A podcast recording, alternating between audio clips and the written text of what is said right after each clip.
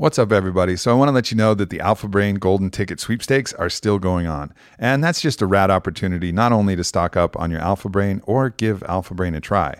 Because if you haven't tried Alpha Brain, it's definitely one of those tools. It's different than any stimulant you've had and gets your brain firing in an absolutely different way. And that's what our clinical research has shown. And that's what everybody who's tried it. You know, we've sold over a million bottles of Alpha Brain and the results are in. It works. It's awesome. So, this is a great opportunity, though, because if you get the Golden Ticket sweepstakes, everybody is a winner and there's a bunch of cool shit that we're giving away from kettlebell sets to different other products discounts every single person is going to be a winner if you go to the golden ticket sweepstakes. So check it out onnit.com slash golden ticket and then enter the code and fill in the entry form. There's going to be a grand prize for one of you which is going to be a trip out here to austin and Onnit hq so you'll be able to come hang at the hq and do all the awesome Onnit things. So definitely check it out. Go to onnit.com slash golden dash ticket and get your 30 count or 90 count bottle of alpha brain. Before we get started, I want to take a moment to talk about my new book, Own the Day, Own Your Life, that's available at ownthedaybook.com. This book is absolutely everything that I know, all of the research, all of the information, all the expertise from everyone that I've met along the path, including all the top athletes that work Onnit, all the researchers, all the doctors, my own personal practices and stories that takes you through an entire optimized day. Like, what does one day look like if you lived it to the very best of your ability and put all the practices in? You know, I think a lot of these transformational programs, they'll focus on 30 days, 40 days, 60 days, 90 days, and they'll get really myopic and focus on one specific thing. I just wanted to give people an opportunity to look at one complete day that maybe includes a glass of wine and includes playing with your kids or your dog and the commute to work and all of the different factors that are often ignored in these health and performance books. You know, this is a book for everybody. This isn't me preaching from some pedestal. This is me talking about all the ways that I've fucked up, all the errors that I've made along the path, how I've corrected them, the mm-hmm. things that I'm still working on, and how all the research points to what this human organism was meant to do to thrive under the blueprint of our possibility. Like what is what are we capable of? Like what's possible? And can we put that together in one day? And if we do put that together in one day how does that change our life? I know that if you guys give this book a chance you're going to find one thing two things many things that are going to deeply impact how you live. I've been overwhelmed by the support and uh, everybody who's been able to read it so far. And it's one of the things that I'm probably most proud of. So if you like any of the things that I've done, I promise you'll like this book. Um, I labored over every sentence and I just finished the audiobook version too. So if you like listening to me talk instead of read, that's going to be available as well. And all of that's available at ownthedaybook.com. So I encourage you guys to check it out and uh, take a flyer on it and support us with the pre orders. Pre orders are super important for first time authors like me. So, and just deep gratitude and appreciation. Hope you guys check it out. Ryan Holiday is one of my good friends, but more than that, he is also a Stoic philosopher who wrote The Obstacle is the Way, an absolute must read book if you want to understand how to use those challenges, use those resistance points that you find in your life as actually points of assistance, as one of those things that can sharpen your spirit, sharpen your will, sharpen your body, this is how the human organism works. But not only that, he wrote Ego is the Enemy, a great exploration of how we get in our own way. He also wrote Perennial Seller, which is what we're talking about a little bit today, which is the process of creating a work, any kind of thing that you put into this world that has lasting staying power. He's been a great ally for me in my writing process, and I'm happy to have him back on the Aubrey Marcus podcast. Ryan Holiday. So officially, I have to uh, say two things to you. Okay. One is thank you because without your idea and without your subtle pushing, I probably wouldn't have written this book. And it's been one of the fucking coolest experiences of my life. Oh, thanks, man. Yeah. So first is thank you. Second is fuck you. because it was one of the least pleasant Yes, experiences. Because it was one of the hardest, Yeah. most grueling, most fucking inner torturous things I've also ever done. Yeah, the expression that I like is um painters like painting, writers like having written. And Yeah. so like people think people like writing and so they think they're going to like writing a book. No, they're going to like having a book. it's the inner it's going from the wanting to the having that is the that the trough of despair as they call it. Yeah. Yeah, Yes. I've uh let's Oh, sorry. that's all right. Um I had no fucking clue how difficult it was going to be. Like I really thought like yeah, you know, put some ideas out there, we'll flush it out, it'll kind of it'll write itself. No. You know? Like that was kind of the idea, but it was it was not that. I mean, it is you got to go all in. I mean, if they wrote themselves, there'd be a lot more good books out there. You know, Yeah. uh, yeah. It's uh, it's it's also I think for most people, it's like the hardest, longest thing that they've ever done. Yeah. So like, you write an article. That's that's like one day's work. You might work on it for longer than, but you can get like the bulk of one article down Sure. in one day. I think that to me, I've always felt like with books, and maybe it's like um, running a marathon or something where, well, even a marathon is easier in this sense, but it's like you cannot see the end of it. So like you could you could have a great day writing, and you've made no visible progress towards being closer. Yeah, You know, Yeah. um, or even to think like it is not like you're going to read your own book at some point like when you do the audiobook let's say Mhm. and you're going to be caught by surprise by passages in your own book Well, I was doing that. I was preparing for that in this last proofing. yeah and I was, you know, I was reading and just reading constantly. Whitney's there, and I'm trying to like hear my own voice say it Sure. because that's that's of course what needs to be there. And I I would find myself still laughing at the jokes that Sure. that we'd put in there and, and funny parts. And she's like, "You're laughing at your own stuff," and I'm like, "Yeah, and that's why books are so fucking hard because you can't the reason that's catching you by surprise is that you can't mentally conceive of the entirety of that book in your head at the same Yeah. time. Like it's so many consecutive days of thinking that you they blur together. And so it's like you work and work and work and you're not making progress and so that's like the most discouraging thing in the world Well, the most discouraging, the heartbreaking, is when you work and work and work, and then you then you have a new idea, or you like reach a new level, or you understand because this concept.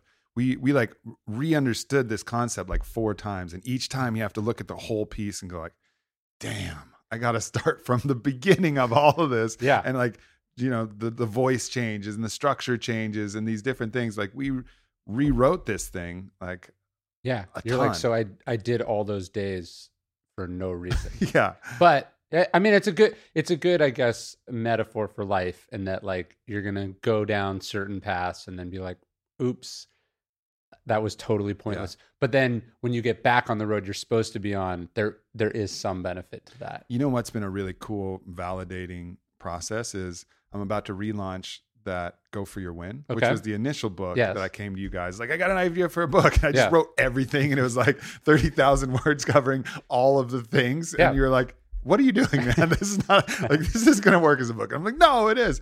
And then I I ended up turning it into an online course. Right. It was dope and people had a really great experience with that. But I had to like teach people through the process because Sure. was so dense. But now, as I'm about to re-release, I'm going I'm going through and rewriting, and Yep. I'm so much better at that craft Yes. than I was two years ago. And I thought I was like I thought I was you know good You writer good. then. yeah. But now, like the process of writing and rewriting and rewriting, and also working with Niels on this book, who's a fucking phenomenal writer himself, and like the process of of learning, you know, and almost mentoring from you guys, you know, and then and then also rewriting and writing and rewriting. I'm just a way better writer now. So let me ask you: when you're when you write now, do you write less or do you write more? Because I think that you can improve in both directions. I'm curious. Like, is Go for Your Win longer or shorter?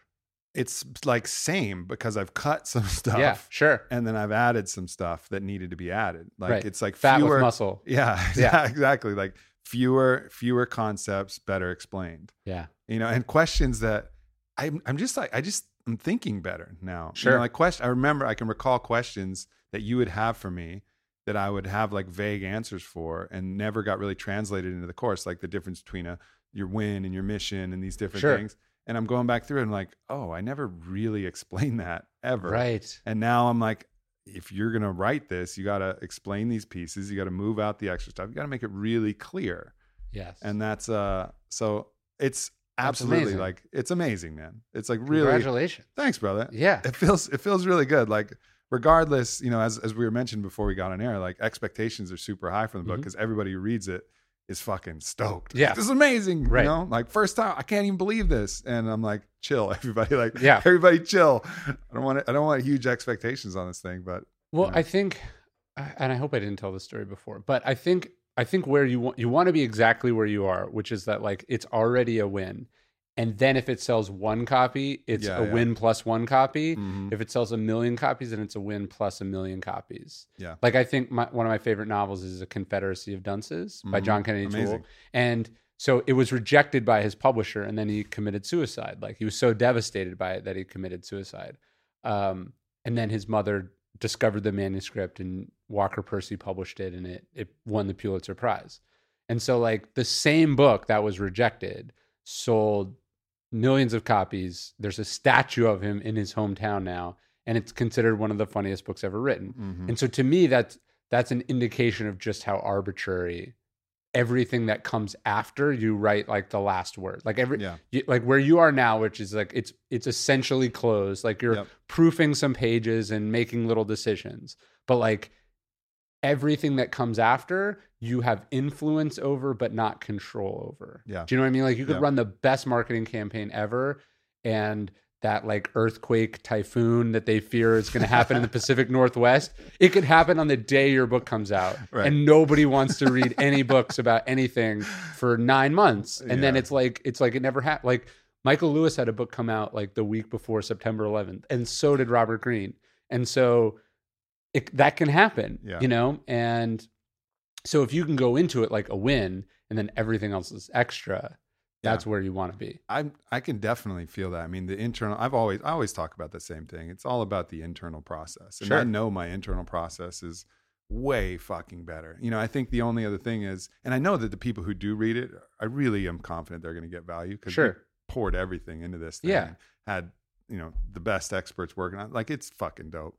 But the publisher, I love. I really love the publisher. Yeah. Like, uh, like Karen, you know, from Harper Wave is just dope. She's awesome. She's got like I don't know. Have you ever met her? uh, i've never met her we've talked about Yeah, I talked. She's just awesome. She's got like a octopus, mermaid, seahorse tattoo. She goes surfing in the cold Atlantic. She's just a gangster, and like, yeah we like really connect. And like I want to do good for her, you know. Sure. She like stepped up and took a chance on me, and like I wanted to do good, and it was like I'm gonna do my best, but you well know, I can't make aubrey promises. wouldn't aubrey wouldn't share this but like when he turned in the manuscript he got an email from his editor that i've literally never seen before. Usually they're like this is good. We can work with this. Like it, it's like it it it, when you put out a, when you submit a book, it's you submit it and then it's accepted, which basically means like you've been accepted to the Navy SEALs training program, and now we're just going to beat the shit out of you, and then at out the other side will come a book. And when Aubrey turned in uh, his book, they were like, "This is amazing! We love like nobody gets emails like that. It was a it was absurd." So uh, I that would that would both be a huge relief and then also compound the exact expectations. Well, it's also it's also gonna fuck me up for expectations Right. in future ones. Right, right, I'm gonna right. turn it in and be like, "There you go, you're welcome," and they're be like, yes. "This is dog shit. Try try again." I'm like, "What do you mean?" yeah, exactly. But uh yeah, no, I think going in going like I'm better for the process Yeah, may means that you're both immune to potential downsides and then also though like immune to the good side, right? Cuz like this I mean this happened to me with the Obstacle Is the Way like I wrote it and, and my, editor didn't send me an email like that. She was like, "This is good, you know, like this, is- this is pretty good." Uh, but then it came out, and the sales were okay. And then like eight or nine months later, they started to like explode. Yeah. But um, I remember that when it came out, everyone's like, "It was okay." You know what I mean? Right. So like, you also want to be in a position like it, dramatically exceeding expectations can have a deleterious effect if Yeah. it makes you think you're better than you are. right. You know what I mean? Because Right. that could be it could be that no other books, no other good books came out at the same time. Yeah, yeah. yeah. Like, uh, do you know Mark Manson? uh huh. Uh, he wrote Subtle Sub- art of not giving a fuck. yeah, that's like a great book, and it sold really well, and he's an amazing writer. If Hillary Clinton had won the election, I think fewer people would be like, "I want a book about not giving a fuck." Right? Right. So, also, extreme success can be outside of your control. It was just the right macro environment that he slipped something that just hit the congruent message that was in the ethos. that that book would have been a home run whenever he published it. Mhm. You don't get to choose whether the bases are loaded when you go up to bat. You know what I mean? Ah. And that that's Great. that's part of it too. I just made Yeah. that up. that was fucking good. That was fucking good. Yeah. Yeah. All you're responsible for is the swing, and that's yes. and that's a really important message in all this. You know, Yeah. anything, anytime you're outcome driven, you Right. know, you're setting yourself up for failure. All you got to, I mean, there's the pitch, there's the swing. That's really all you're responsible for, you know? Yeah, yeah. I Keep it just read this book, um, uh, The Way of Baseball, Mm-hmm. which is amazing. You would love, you would totally love it. Um, it's about Shawn Green, one of the best uh, home run hitters ever, and his thing is whenever he would hit a home run, as he he would run around the bases, and then he would take his gloves off and throw them into the stands because he wanted to like wash clean the the good thing. Do you know what I mean? It's not just Yeah. like, hey, I struck out last time, like I'm going to do it. I'm going to do better this time. It's also like I did great this time, but now I I'm not great because I did like a great thing. That's that's interesting because you do see people who can kind of struggle with that thing. Like even I know a lot of hockey players, and if they have a big goal scoring season, Yeah. and then the minute they go a couple games next season without any goals, Sure. it's like, the fuck is wrong with me? I'm in a slump, you know. Like, yeah. and they'll they're champions. They pull themselves out of it, but it's an additional thought process of the expectations that they even have for themselves. When before there was just like, shit, I'm scoring goals. It's sweet. Yeah, it's like if you think if you think uh, the good things say something about you, that's a problem. If you think the bad things say something about you, that's a problem. You ideally want to root it in something that's not external at all. hmm Yeah, just how good can you play every play? Right. You know, it's just like again, all about that. What's right in front of you? That immediate process, that immediate next step. Because anything else is going to take you out of the moment, and you're going to be out of touch with that, the magic of the present moment, which is where all the all the shit happens. Yes. Yes. Yeah. It was funny. I watched, uh, I talk, I work with some fighters on that very same concept about Really? staying rooted in the present and, um, you know, had a really good, you know, really good run working with Cody Garbrandt and who won the title. And he was having a great fight in his last fight.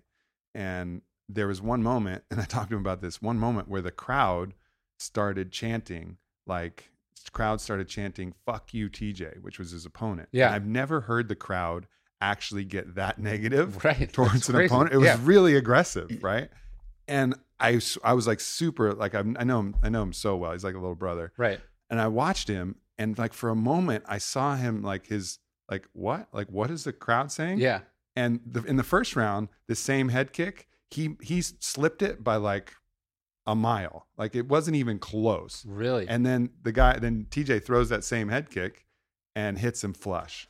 And I talked to him afterwards, and that was like that propelled him to be more aggressive. And that was kind of the the the moment, the momentum changer of the fight Yeah. for sure.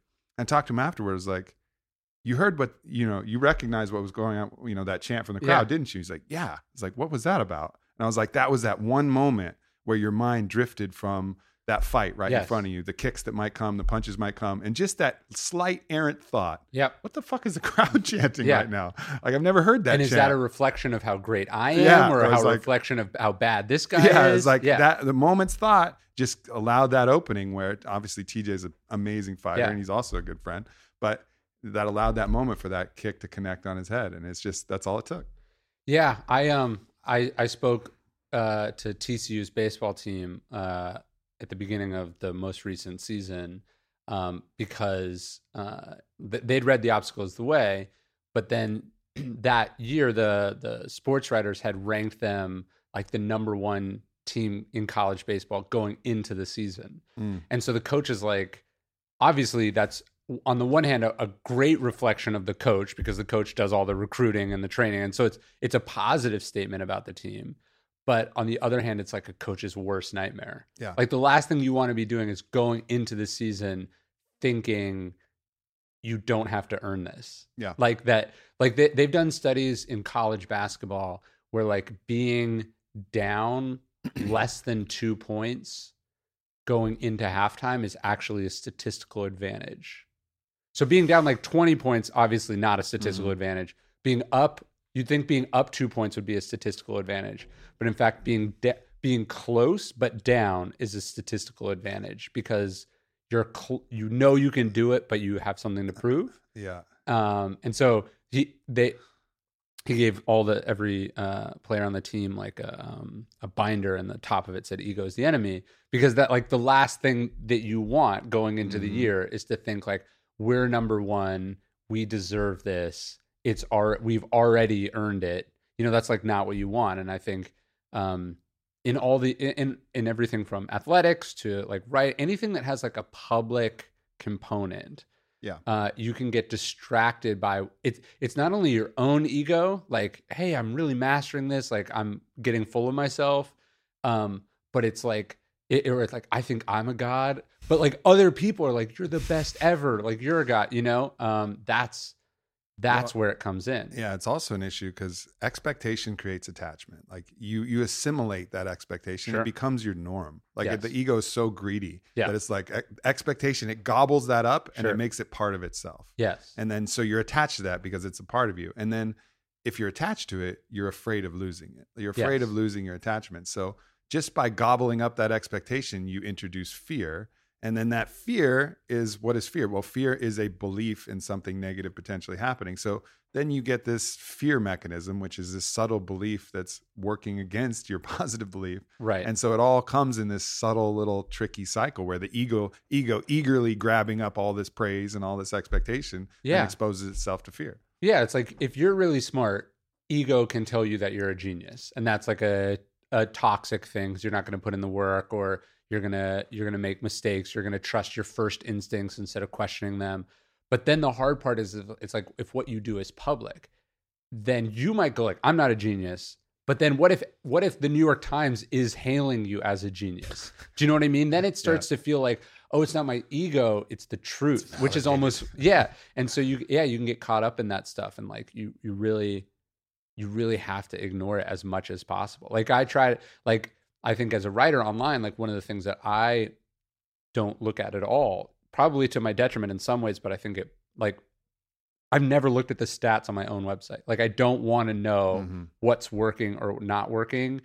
I like I know like hey, people are liking this. I'm hearing from fans like I'm pr- I want I want those metrics. I don't want to go like this did X amount of page views, so it's better than this one which did, you know, half X page views Yeah. It's because interesting. That's not the metric that I want to determine success by. Mhm. And so, yeah, it's like if you if you think the number of Instagram followers that you have is a reflection of how good or bad you are, um, maybe you should look at how shitty some of the top people on Instagram actually are. Do you know what I mean? that- Like, well, that's that slippery slope of the positive feedback loop, Yeah. right? Like a girl who's just wanting to put out a kind of a positive message and you know express herself on Instagram. She shows her butt one time, and all of a Yeah. sudden those likes they go through the roof. yeah, And then they're like, "Wow, wow, I see what Is the audience wants." Yeah, Yeah. And then she's like, you know, feeling like, man, you know, I'd like some more validation, right. more ass shot, more. a-" And then it's like it ends up building, and all of a sudden she's an Instagram model, and the whole idea of what she was there for in the first place is different. Now, there's nothing wrong with that, Right. But if you just follow, you know, the kind of crude those crude metrics rather than your own guide star, you can get steered in some weird weird alleys. Yeah, it's like you have this compass, and then there's like a mag, like there's a magnet over here that is fucking with the compass, Yeah. and you've got to you've got to be able to. No, I have to actually compensate for that. Like I have to go extra degrees in this direction, so I'm continuing to go in the straight line that I want to go in. Right. Yeah. It's just finding that finding that path. You know, that little that woo way, just kind of right through the middle. Well, Find think- the Tao, find the balance. Think about with your book, like is it a success because it hits the New York Times bestseller list? Is it a success because it sells for 20 years? Is it a success because it helps uh, 25 elite performers do what they do? Is it a success because it makes Onnit better or bigger? Is it success because it gives you a platform? Is it a success because you wrote the best book you were humanly capable of? It's like it's kind of a combination of all those things. Some of those are dangerous traps, especially Yes. like the New York Times bestseller. Mhm. Like that is the most dangerous of all traps because it's the most out of your control. And it's the most ex- requiring some external combination of sales and tastemaker and and whoever else to just manipulated you. by other people, yeah, to bless right? your book with Yeah. the holy water and Right. say this Right. is that. But it also, you know, it is a valuable piece if you get. It's a weird. That one's the worst one. I think the best one is the last one you mentioned, which is this book is a success because I I wrote the best fucking book I could, Sure. and that I think you know, and I did, and Yes. that's what feels good because there was times. There was time I had choices. I had choices in multiple drafts and draft revisions, all the way up to the last draft revision where I could have just been like, yeah, it's good. You know, whatever changes you want are good. But Sure. I, I never chose that. I always like, no matter what was going on, no matter what other options I could have done to take the short shortcut, I didn't. And so as long as I just rest my rest my support on that, Yeah. I'll be fine. Well, I think, and you know, there's also more than one definition of success, right? So, like, I think one of the mistakes people make, whether with any creative project or their lives, is they go like, okay, here's what I'm trying to accomplish, and then they face choices like the ones you faced, and then they choose the right choice if they were pursuing some other thing, right? So, if like, if your goal is to like, um, be the next hugely popular diet book well then you made lots of wrong choices in your book Yeah. right or if you're if you're if you're trying to accomplish x or y or z you have to you have to be able to you have to make decisions in line with that thing. So it's not just like uh, how do i avoid these bad goals? But oftentimes people will say one thing is their goal and then they'll get distracted by they'll, they'll try to they'll try to accomplish all the goals at the same time even though they are mut- sometimes mutually exclusive. There's Yeah. this story i've used a bunch of times now from seneca where his definition of tranquility um, is that you're you're on your path and you're not distracted by the people who are crisscrossing your path he says. And then he says you're also not distracted by the people who are close to your path either. So Mhm. it's like what about someone whose whose whose path looks like it's intersecting with yours but it's actually parallel or vice versa right? Like you you can you can go like okay here's what i'm trying to accomplish but so and so who's the ceo of another company he just put out a book and look what he got. Right. and it's like yes but he made a number of decisions that you chose not to make and so you can't have both. And so i think people get themselves into trouble. They're like you know my number one goal is to be a great father but then i'm telling myself like my business is everything. Or again vice versa. Yeah, like yeah, yeah. like they're like i'm running this business and then they're comparing themselves against like a single ceo with no kids who everyone thinks is an asshole and it's like but you have a family and you're a great person and people and Mhm. you do all these things for your community like it's not fair for you or to that person for you guys to compare each other because your your paths are so different Yeah, as soon as you try to compare, a comparison in general is the pathway to hell. yes You know, like it's it is straight paved in comparison, Mm-hmm. And but especially comparison specifically is what you're talking about, like taking one Yeah. little thing and using that as the metric, because there's always going to be someone who's better than you at that one thing because they've just devoted more resources to that thing. You got to look at yourself as generally like. Oh well, maybe I'm a little more balanced. Maybe I have a little more time for meditation. Yeah. Maybe you know I'm a little nicer to the people around me because I'm not as stressed. You know, maybe I'm gonna live a little longer because I'm nurturing my body a little bit more. Right, Like all of these right, right. fucking things. yeah You know, and that's uh that's a really good point to bring up. So with this book here, Oh. Perennial Seller, Yes. um, you you cover a lot of this stuff that we're talking about here, right? Like it's Yeah. kind of making the case for not this flash in the pan, but for you know something that's going to last and something that you know you've really set your goal, and you're basically establishing this goal of like, don't chase the shiny stuff, make something that is valuable. I would say we probably agree that if if I were to look at your favorite books and my favorite books, not only would they be a bunch of the same books, but most of them would not be brand new. Yeah, like they would be uh, from a year ago or five years ago or ten years ago. And I bet this is the same for movies. I bet it's the same for most of the products that you use. Mhm. And so um, I think I don't know. I've just always admired stuff that stood the test of time, and so I, I've I've just been really fascinated with like, why do they do that? You Mhm. know, um, like my favorite my favorite restaurant in Austin is Hofbrauhaus. Have you been there? No, Uh, I haven't. It's like it's a, the most mediocre steakhouse you can imagine, but it's like I thought cheap that was a and- money laundering and joint. It probably is, but it's been open since like 1942, right? Like, um, or how old is the Driskill Hotel? Yeah. You know, or um, how, the Austin American Statesman has been a newspaper for almost 200 years.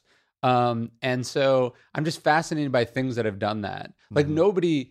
Elon Musk said that starting a company is like eating glass and staring into the abyss. I would say that's probably a good also applies to like books and Sure. movies and stuff. So it's like if you're going to do that, why would you have to start over in one year because it's already irrelevant? Do you know what like nobody starts a business because they hope it goes out of business soon. Yeah. But in their businesses they make a lot of decisions that are not putting themselves in a position to endure or last. Yeah. Well, you see that in in our business. You see that companies will chase like supplement fads. Yes. You know, be like, you know, Dr. Oz is talking about Garcinia cambogia. Yeah. We got to get that to market right now. Right. You know, and that's gonna that's gonna bump for like in search terms for a Mhm. couple months. And if you chase it, you can ride that. But in a little while, nobody's taking that shit because it, it wasn't founded in like solid science and in I mean, I've seen I've seen that in my own life. Like, so when I in 2012, I went to Penguin Random House and said, I want to write a book about Stoic philosophy, and they were like, "That's not a good idea." like, like they were not particular. Like, I took half the advance for the obstacle is the way as I got for Trust Me I'm Lying. Actually, less than half. Right. Uh-huh. So that was that was an indication of just like how enthusiastic they were about this book. And then, you know, it came out and it sold really well. And then I did another book and another book. And so now, like, this concept of Stoicism is sort of uh, the rage. Like, it's, there's been articles written about it and trend pieces. And so now it's really funny to watch other authors, like, trying to cash in on it. And, uh, it not only is it silly because, to try to cash in on a trend that you are not first on typically, but um, they're they're assuming that my work is popular because of the trend and not not for some deeper reason that's related to the trend. Do you know what I mean? So people go like, "Oh, like it, you know, everyone's talking about this, so let's do it and then we'll get rich." Is like basically the thinking and it's it's like actually there's probably some deeper reason for that success and the trend is like a symptom or a byproduct of it, right? Like Yeah. like um um Mike Myers has said that like fame is like a byproduct of doing good work. But people think they need to become famous to be a good actor, basically, is like the problem. Well, it, it has, it ha, you know, fame has occurred without Yes. good work, and so Yes. that skews the system too. Sure, you know, sure. Like the the Kardashian phenomenon, Yes. basically. You know, like that wasn't from an applied ten thousand hours of talent that they became these giant megalithic, you know, right. industries. And then and then so people go like, oh, so that's the easier way to do it. And actually, you should go. Okay, how many people have ever been famous for not being talented? Not that many, but how many really talented people have become successful and famous? So And- what's the which one is better odds? yeah, and which one yields the greatest happiness overall? You know, like chase, Yes. like the process will yield the happiness. It is Yes. the work. It is earning it. You know, it's like the lotto winners that win the lottery, and you like track them five years later, and Right. like life is in shambles, and they Right. were way happier before they won the lottery. You know, it's just weird because they didn't they didn't do the work to get that money and earn it and figure out the processes of how to manage wealth and build the build the steps up and really feel like, man, this is mine. It was like, totally. oh shit, I'm rich. Yeah, yeah. And and so I think when you're setting out to do something and when you're even just thinking about what you want your career, your life to look like, you you go to those first principles. You go like, what do people need? What am I good at? What what could actually make a difference? What needs to exist? Not like, oh, fidget spinners are popular right now. What can I do with fidget spinners? You know, which is like essentially what what most people do. And uh, like I've seen this with with like stoicism where people are like, oh, let's you should make stoic t-shirts or you know, it's like I didn't get into this to cash in. Like I want I only want to make things that are really good and meaningful, you know? And so it there there is an element of leaving money on the table with this attitude, but I Yeah. think only in the short term. In the long term, when you look at the things, you know, uh, George Lucas could have put, you know, a lot of crappy celebrity cameos into Star Wars that maybe might have made it more popular when it came out. Right. Right. Star Wars is beaten at the box office by Smokey and the Bandit. Uh, but which one did better over the long term? Yeah. And it's because one is rooted in the hero's journey and the other is a, you know, a crappy franchise. yeah it's it's abiding by the universal truth that'll be applicable always you know Yes. that is and that is what the best books and what the best music and what the best they strike a chord that's wordlessly and effortlessly true you know Yeah. regardless of this the concepts themselves hold water and that's that's why you can read someone like marcus aurelius Yeah. and have it make sense because he was really tuned in to the processes that were going on internally, like how to harden and strengthen through the process of resistance. And that's Yeah. something that will always, it's just a universal law. We grow through the overcoming of stressors. and th- and that's what I've tried to do stoic wise is go like okay I want to capture the true like right now people are interested in stoicism. So that's one you can capitalize it on that way. Or you can say here's what has always interested people in stoicism and that's the value that I'm going to provide. Like Mhm. you know Jeff Bezos's mantra is uh is focus on the things that don't change. And I think most entrepreneurs and creative people unfortunately do focus on things that are going to change. It's also there's like Shark Tank syndrome. Yes. Where it's like everybody thinks they can come up with some little idea and then they'll I could get on Shark Tank for this. They'll get an investor and they'll just Mhm. make it work because they're on TV and Yeah. it's fucking Right. You know, and Daymond John's gonna do it and there we go. You know, it's gonna be we're gonna be all set. When it's like how many how many seasons of Shark Tank have they done? How many products have been on Shark Tank? How many of those have you seen or bought or used? Yeah, it's true, right? Yeah. You know, they'll highlight one every once in a while that'll be killing it It's Yeah. just like proof of concept. yeah. You know, and it's And that it- one was probably going to be successful anyway. yeah, or, you yeah. know. and it feels a little bit like that. You know, watching like old Running Man. You know, like Yeah. where they have like something they're displaying to the world, but Yeah. inside in the works, most of it is just chaos and crashes and fucking. Yeah, yeah, Yeah. and and or or you hear like it's easy to forget just how much stuff is made every day. Like like how many how many films will be accepted into Sundance this year and how many will be selected and then how many will win and then how many will you see? And that's been happening every year for how many years? And um if you're if you're just trying to capture what's in the zeitgeist right now, you're basically saying like I have to win this season. Mhm.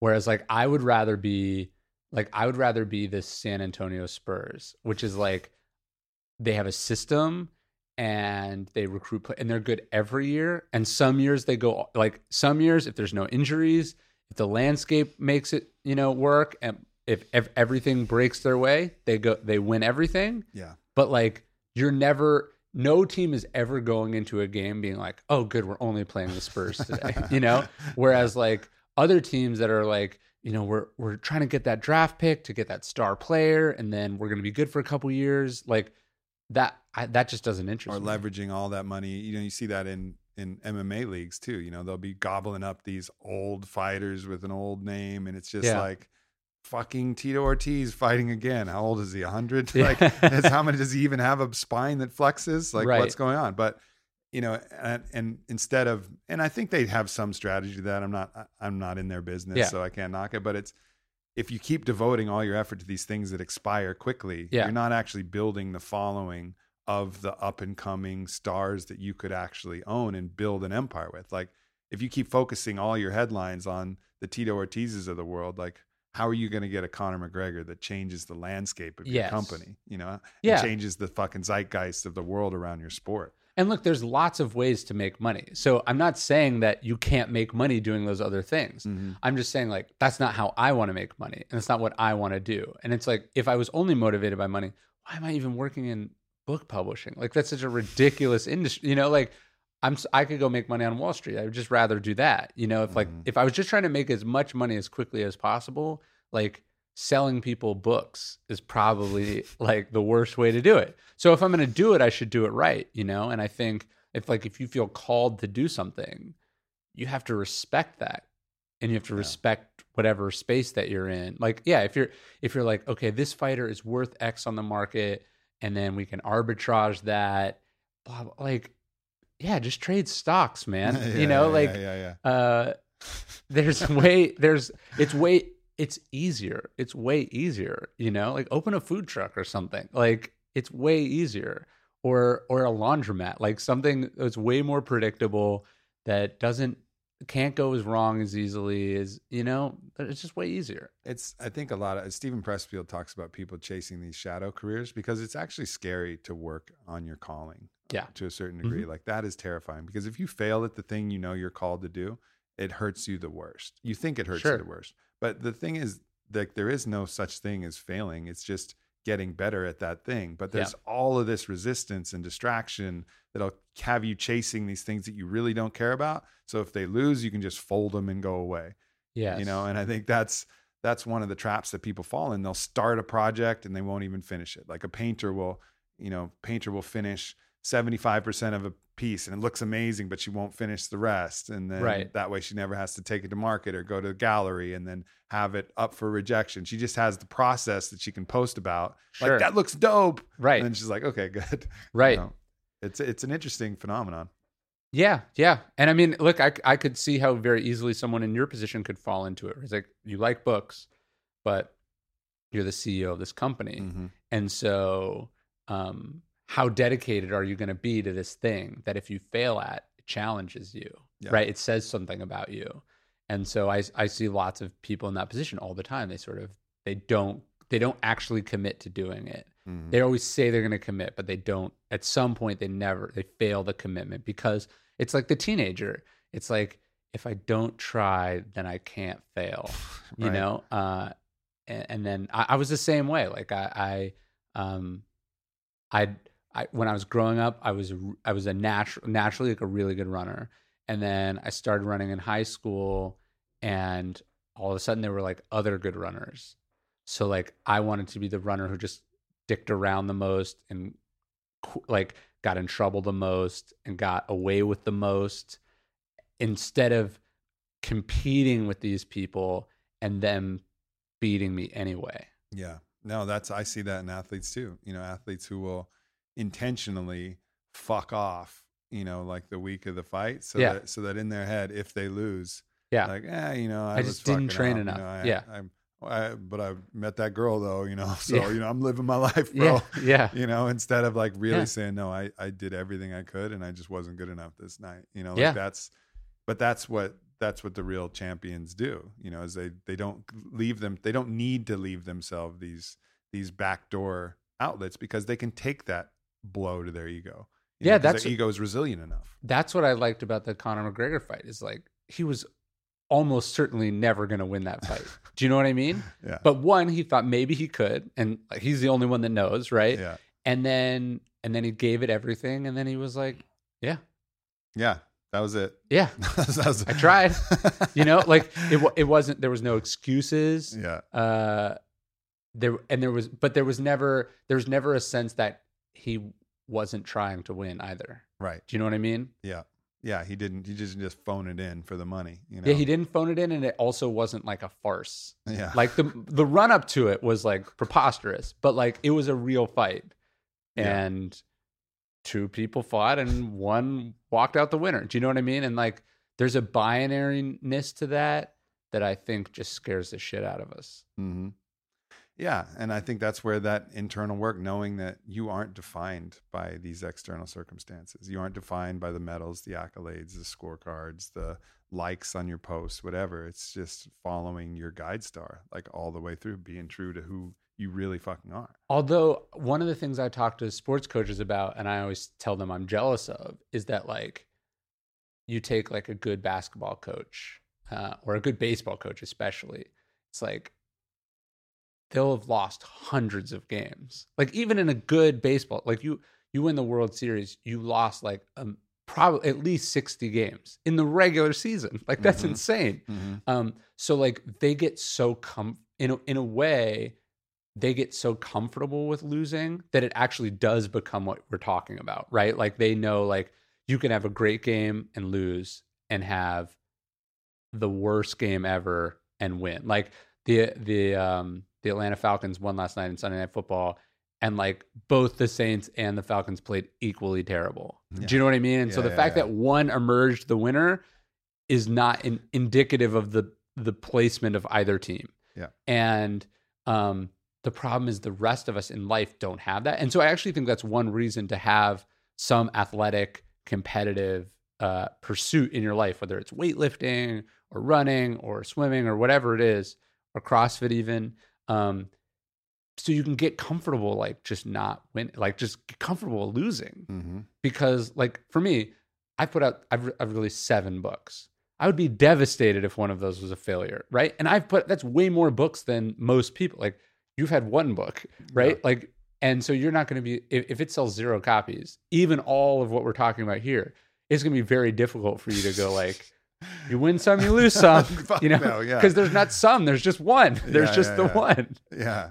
Yeah. You don't have the volume to get used to that. Yes. Yeah. Yes. So we, we can't be philosophical enough the way that, uh, yeah, like uh, uh, to go back to the game, and I know people it'll be way far away for when whenever people are listening to this, but like in the Saints game, Sean Payton got upset at a call, walked onto the field, got a penalty, and it lost the game. So he he just he blew the entire game, right? And but he he was just like, sometimes you do that. Do you know what I mean? Like because he's coached hundreds of games, Yeah. you know, and like he'll he'll learn something from it and he'll walk away from it, you know, he'll be better for the experience. Like, I think Just- that's the that's the hard part with when there's absolute loss. yes. You know what I mean? Like if you do something and it it hurts somebody, absolutely. You know, like you've caused some irreparable thing to happen, Mhm. and you don't you don't really get another chance to be like, oh yeah, I Yes. learned from that. You know, I, I learned from my drug driving. Yeah, that family's dead, but you know, like right. like there's some some decisions that are like so gnarly in the consequences. Yeah. that it's really difficult. I didn't get to able- tell my dad I loved him before he died or yeah, like you yeah. get you don't get a bunch of practice runs at that. Mhm. but te- the universe it feels like you tend to get little micro opportunities for that like Yes. maybe th- for that example maybe there was a chance where you were going away on a long trip and you could have Yes. practiced Sure. you know before the before the long death Mhm. like you know you can't sometimes there are massive consequences out of your control but you can control the small things you know you can like do the little steps along the way and that helps with the bigger things because sometimes this big shit just happens just lightning bolts come Sure. out of the blue. And those can be incredibly valuable too, because they'll shake you of your attachments, shake you of what you think you couldn't live without. Like, I couldn't be me without this, my reputation or my success or my money. And then something will come and it'll just dash that against the wall, like you threw a, a Christmas ornament against like a cinder block wall. And just Yeah. goosh, and you're like, oh, well, I'm still here. Yeah, I think I think I have a line in Ego's the Enemy where I was saying it's like the world is constantly giving you feedback. And so you can hear it when it's in a whisper, or you can wait for it to like hold you down and scream it in your ear. Do you know what I mean? Like you can so so yeah, it's like, oh, you know, I wish I would have told them that before I was gone for two weeks. Yeah. I should, and then so I'm gonna be I'm gonna be improved by that situation. Or you can every time you go on a trip, you make the same mistake over and over and over again, and then one day like they're gone. hmm And so that that's where you get that major. Ex- then you learn it because it's like it's staring you in the face and it Yeah. can't be avoided. Too loud. And so ideally, you, yeah, it's like ideally you want, ideally you want to trip and fall, not trip and fall off a cliff. You know, like like so Yeah. can can you do this stuff early and can you learn from those experiences? And then also, I mean, look, this is why I think literature is so important. I think this is why understanding history is so important. Can you learn from those mistakes from other people? Like how many how many people have you heard tell stories about you know not making things right with their parents and then losing them and then you're like oh yeah you shouldn't have done that but then do you do anything about it in your Sure. own life or or yeah like historically like where we are politically right now like if if people had even just a slight understanding of history this would not be where we are right now do you know what i mean like Yeah. no one would have taken the maybe it'll totally work out but i don't think so but maybe but we would not the have obstacle taken is the way, Ryan. We The would not have taken is this the risk. way. We're We- just creating a bigger obstacle, so we have a stronger way on the other side. Yeah, and we just might not survive it. Uh, but like, if people would know, like, people, th- it doesn't always end up in cat- catastrophe, but sometimes in similar situations it does. And so, if people had a better understanding of history, they never would have taken the risk. yeah. I think it's really important to to like accept those small failures, accept when you're wrong, accept when you're off course, rather than paving over them and making excuses and justifications. Like you gotta like when you step in a little bit of dog shit, you gotta smell it, look at it, Yeah. take your time, and be like, wow, I got shit all over me. Like uh, this is my fault. Take ownership of those little things, and then you know it won't. Hopefully, the big shit won't won't happen. Yeah, I, I wrote in my journal the other day. I was I was like, I was hanging on to something, and and I the I wrote, um, people who hang on to something must be very confident that they know when they're gonna die. Do you know what I mean? Like Mm. like that. I felt that I had the luxury of like, oh, I'll deal with this tomorrow, or like, you know what I mean? It's like Mhm. I'm saying I'm mad about this instead of apologizing or making it right now, even though I know in two days this will have all blown over. So I'm what I'm doing is I'm saying that I know for sure that I have two days. Yeah, that's the, you know, one of the guide stars for me has been the Lakota philosophy of today is a good day to die. Yeah. like to be able to go into that day, being like, today is a good day to die. My house is in order. My affairs Mhm. are in order. I've said I love you to all the people I love. I've done the things I've I've kissed the kissed you know the Yeah. the wife. I've done I've done the things that I Sure. need to do so that if today is my day, Right. you know, I go with a smile to the other side. Like maybe it's a shame and you fight it and whatever, but yeah. your affairs are in order. You know. Yes. You're not you're not writing checks that you don't know you're going to be around to cash. hmm Yeah, and that's it. If you can wake up, if you can get to that point, and I think that's also another beautiful thing about, for me, this book process is, you know, even even with the go for your win, especially with this rewrite, and then with this book, I feel like some of my the reason why I'm here, like some of the gift that I had to give, Yeah. is at least in existence. Sure. you know what I mean. It's out of my mind and out of the processes that I've gone through, and it actually exists because you can die. You know, I think one of my greatest fears earlier was dying before I was able to give any of the gifts that Yeah. I'm able to give. And like every time I write a book, it's like a little Yeah. bit like, like, whew, at least I got that one out. So Yeah. if, if now I get hit by a bus, like I got a little bit of a little bit of headway at least. Although the Stoics would say like, look, it doesn't matter because you're to be dead either way. but uh like do you know what I mean? Like you're Right. not to it, but they were as- also obsessed with their legacy too at the same in the I, same I think regard. I think they were, but but I guess they would go like, you're not going to be a unfulfilled legacy or fulfilled legacy. You're not going to be around to know either way, right? You're not going to be around. Like there's this um, there's this Roman poet. I'm forgetting his name, but he was saying he's like, when you die, um, you you'll miss out on all these things. You'll never uh, see your child running down the hall uh, to to be picked up in your arms ever again. And then and then he says, but you'll be dead, so you won't know that you're missing it. You know, and and so there's like a freedom in that too. But but I did find like so I, I turned 30 this year, and it was it was amazing for me to go like, okay, like I'm married to a woman I love. I, I have a son. Uh, I have I've written these books. I've done tons of work that I'm proud of.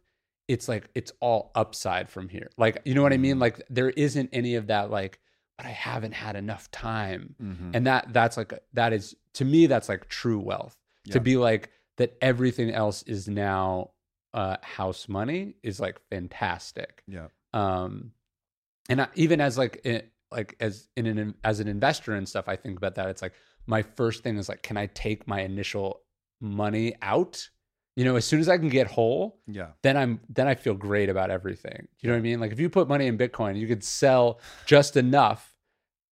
Now you can just watch the spectacle. Yeah. Do you know what I mean? It's like even when you're gambling in in Vegas or Yes. whatever, and you you gamble and then you put your initial buy-in back in your pocket. Yeah.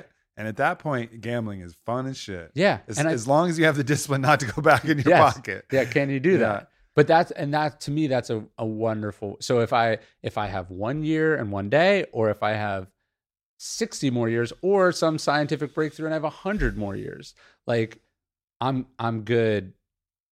I'm good. Yeah. Yeah. And that's, and then you can be really free and happy Yeah. because then it diminishes the fear and then it diminishes that. And then you'll end up being more productive, anyways. Yeah. You know, that's Yeah, the yeah. thing. Like, you're a better gambler when you're not playing with scared money. Like, Yes. that's Sure. universally true, whether you're playing poker or whatever. Like, if you're free to be able to make the moves you need to move, be aggressive when you need to be aggressive, bluff when you need to bluff, Mhm. you know, that's when you're going to be your freest. But Yes. it's it's counterintuitive because you think the more you care, the more successful you'll be. But really, the less fear you have and the freer you are to express yourself, generally, the more productive you're going to be. Well, we talked about that fight where it was just the one second of hesitation when Yeah. he's like, "Why are they doing this or that?" Yeah. Um, that's what that's what that sort of regret or hesitation or expectation or whatever that it's if the margin for error is so thin, why do you think you have room to like second guess? So if you can get in a position where you're like, win or lose, I'm good. That's like fantastic hmm and you're gonna be honest and like like when I look, I mean, and I don't because some people disagree politically, but like when I look at like the people, I don't not when I look at Trump because Trump's like whatever he is. When I look at people who are involved with him, I very much understand that a huge percentage of that is like they wanted to accomplish X and they saw him as a means for doing so Yeah. or like they're paid well or they're doing this so then they can be on get a Fox News contract or you know there's all these things that they want. And it's like the or, or just people who are afraid to lose what they have so they won't say what's obviously true. Mhm. like that they can't go like this dude is insane. Or they can't go like hey um obviously i'm a republican so i want republicans to be in power but i draw the line at child rapists yeah. you know like i'm not gonna like i'm not gonna be a party to that those are people who are living in a position where they're where they're playing with scared money like they're afraid to lose what they have Mhm. and so like the thing i cherish the most is me being able to say and speak what i feel and so like i want to make sure that i'm making life decisions Let's support that. that never goes put that back in to your first idea of like what is your win like, Yeah. what is your ultimate goal what's Right. your what's your kpi on Yeah. life you Yeah. know and that's and if that's to have freedom autonomy and you know that's the thing the thing that people miss because you can get in that other trap where you start making a certain amount of money and now your expectation and identity is exactly your ego absorbs all of that Yeah. all right to the bleeding edge of what Yeah. you have so any less yes and you're miserable. Yeah. You know, it's like, or you just say, no, like I was good way back there a long Yeah, yeah. time ago. And this growth, yeah this is just fucking gravy. I, I remember my first job when I dropped out of college. Uh, they paid me thirty thousand dollars a year, and I remember saying out loud to another person, "What am I going to do with all this money?" and so, so like, I try to return to that all like, like, so I felt rich. Like I felt like I, I had a lifestyle and a way of of think a, a naivete, obviously at nineteen. That like I thought thirty thousand dollars was like more money than one could reasonably spend. right. And this wasn't like 1950s dollars. This was like 2006, right? So this is not that long ago. Um, and so I, I, as much as I can keep that true, you know, that's super powerful because it's not that hard to make thirty thousand dollars, Yeah. right? And so, but yeah, people go, people felt rich when they when they crossed six figures, and now they heard that somebody made somebody got a, a seven figure bonus where they only got a, a high six figure bonus and they're like what the fuck is this how am i how am i going to feed my family you know and like that's a those are the people that go yeah trump's okay you know or whatever Yeah. that there are people who can't speak truth when they need to I've often meditated on, you know, when I was right after college, I moved out to this like basically one room cabin out on uh, my family's ranch property. And I've still, you know, as unlikely as it is, I remember I was happy in that thing. I Sure. had my girlfriend from Australia at the time, and she was out there living me. And I remember us making like, you know, sandwiches in the little toaster. And Yeah. like I was cruising around, I could like build a fire pit with my hands out there. And I was doing my work and trying to figure out how I was going to Mhm. start this marketing company. And I was happy in that Yeah. little place. And so even now with all this, when I get too paranoid or too stressed, it's like, look, if no matter what happens, that little that little Yeah. one room house is still unoccupied, you know, and I could just sit out there and I could write and I could meditate and I could, you know, bring some mushrooms out there every once in a while and yeah I'd be okay. No, like uh, Bill Burr has this amazing joke where he's I, I forget the setup, but he's just saying he's like, there's way worse things than like sleeping on a cot and eating ramen and like working a job you hate to support like people you hate is way worse than sleeping on a cot and eating ramen, you know? Yeah. And so yeah, it's like if you can look back to those like good old days, uh, and and actually be okay with returning to them, it allows you to make decisions I think other people would never never consider Do you think that's what the fundamental basis of this minimalist movement is all about? Like people who've gotten too caught up in the trappings of more and more and more, they're like, I got to get back to baseline because I can't control my attachment to all of these things. I I think that's probably part of it. I mean, I think they're probably thinking that having like physical like freedom from physical things will give them mental and psychological freedom yeah. and uh, I mean the Stoics.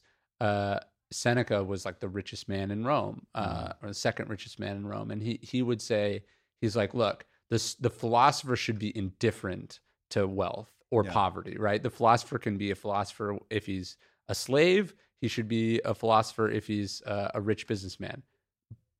But he's gonna prefer being rich, is what he was saying. He's like, yeah, he would, you can control the he, internet. he would rather ha- it's like if you're saying okay do you want to have nothing and like be struggling for your next meal or do you want to have complete abundance um uh obviously you'd rather have complete abundance and actually what he was saying which i like is he was saying look there's only one way to be philosophical when you're poor which is to like bear your can bear and endure your condition honorably or is he saying actually being rich presents more opportunities to be philosophical because you have all these things that you have to balance and make sure that they're not changed. It's it's actually not harder, but it's a different kind of hard Yeah. to be Bill Gates and not be an asshole. Well, it's easier. It's always easier to do the external work Yes. than it is to do the internal work. Like if Mhm. you show someone a sand pile and give them a spoon and say, enlightenment is just actually physically taking your hand and spooning this sand pile into this other thing. Yeah, They will get that motherfucker done. But Yeah. when it comes to like the inner work, sure. that's way, way harder. And I think I've always thought the same thing. Even biblically, you know, they say a, a, a rich man has the same chance of entering the kingdom of heaven, which is Yeah, you know, really when you get into it is not about the afterlife. It's about the state of being, sure. you know, in heaven and in peace with oneself. As as a camel getting through the eye of a needle, like it's going to be really hard externally.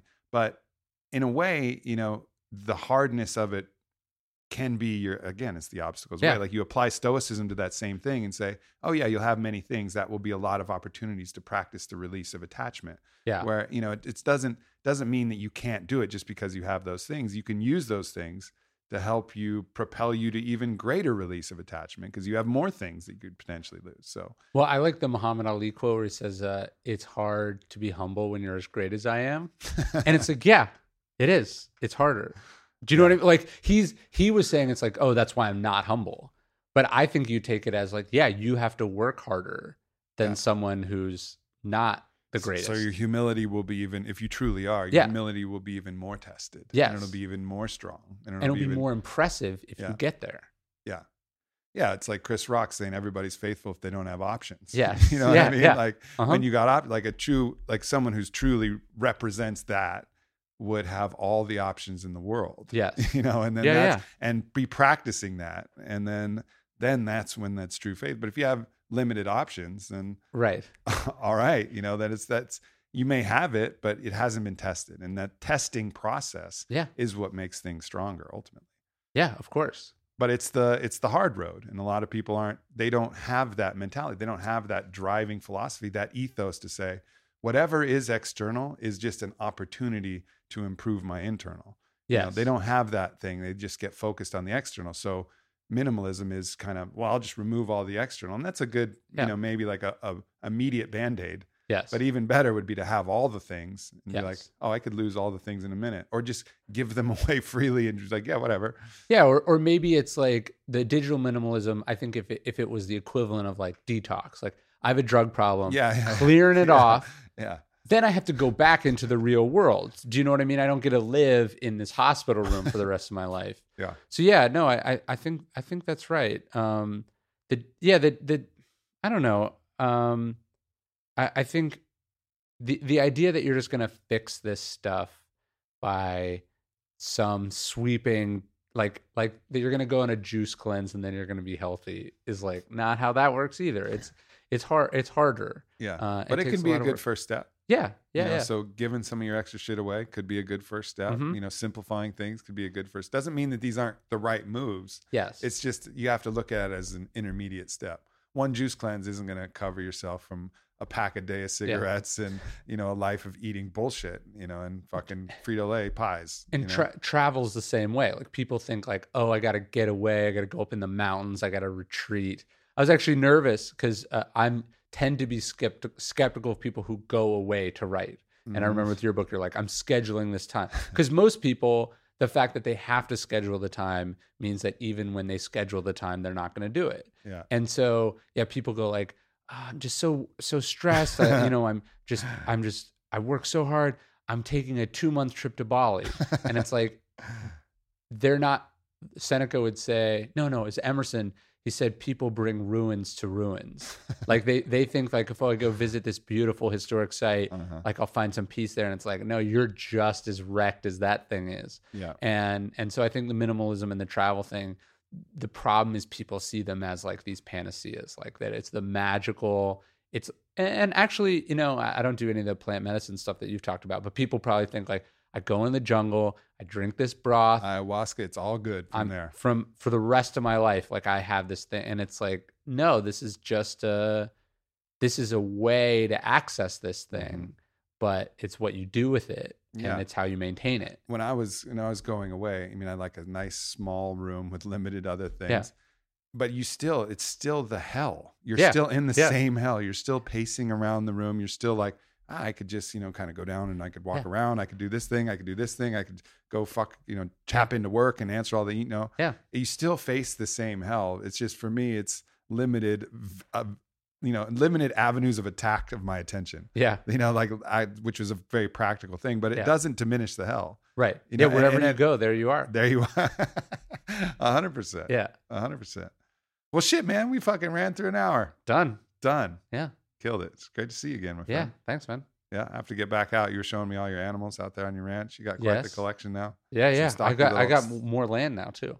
Oh shit. Yeah. Last time I went out, we had a we t- had to take a bird to the animal hospital. it was quite eventful. There was this bird who was wounded, and there was this water snake that was going after the bird, and it was like time pressure. And I was like, "Do you set that up for all your guests, like to have like the optimal ranch experience?" It's never never a dull moment. Something has always gone horribly wrong. Oh, good shit. All right, Perennial Seller. This is your latest one out. Daily Yep. Stoic was the one before it, right? Uh huh. That one's dope too. I'm sure you got like a whole stack of anything else coming. Anything else you want to talk about? Not yet. Oh, I have the journal. Did I send you the journal, the Daily Stoic journal? Yes, Okay, got that the journal based on the book too. hmm And all kinds of little. Thank you also for all those little kind of cool mementos, the memento moris, the Oh, sweet. coins, and the little Yeah, shit. yeah. Yeah, you got some fucking dope things. And thanks for the uh. Captain America weights. Oh yeah, man. Get that. We got some Punisher plates coming. Really, be I like the Punisher way more than Yeah. Captain America. Yeah, these these are going to be sweet. I think that might have been the first time I mentioned it. Exclusive. All All right, my man. All right, thanks. Good shit. Thanks, Yeah. everybody. Peace.